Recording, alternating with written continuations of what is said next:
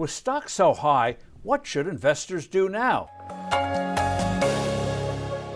Hello, I'm Steve Forbes, and this is What's Ahead, where you get the insights you need to better navigate these turbulent times.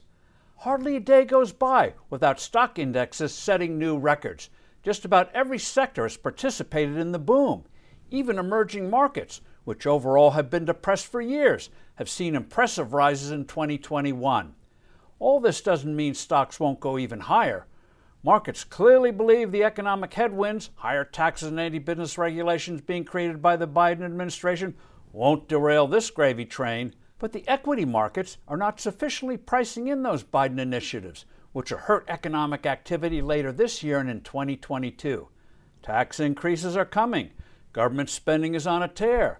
The Federal Reserve will be printing boatloads of new money to finance these outlays. Banks are loaded with cash and eager to lend it out a contrast to what they did after the crisis of 2008 2009, when the need to rebuild their battered balance sheets and regulatory disapproval made them reluctant to lend. This flood of money will create inflation. Now, the Fed thinks it can curb this inflation before it gets out of hand, unlike the 1970s when consumer prices roared upwards and short term interest rates reached 20%. So, what should investors do? For retirement funds like IRAs and 401ks, especially if you're not planning to retire in the near future, keep making contributions and keep the bulk of the money in low cost index funds. Bad stock markets always turn around. For non retirement funds, start going into stocks that do well in an inflationary environment. Specifically, look at energy equities.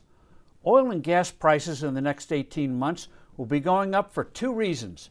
One is that drilling has slumped because of overproduction that was well evident even before the pandemic.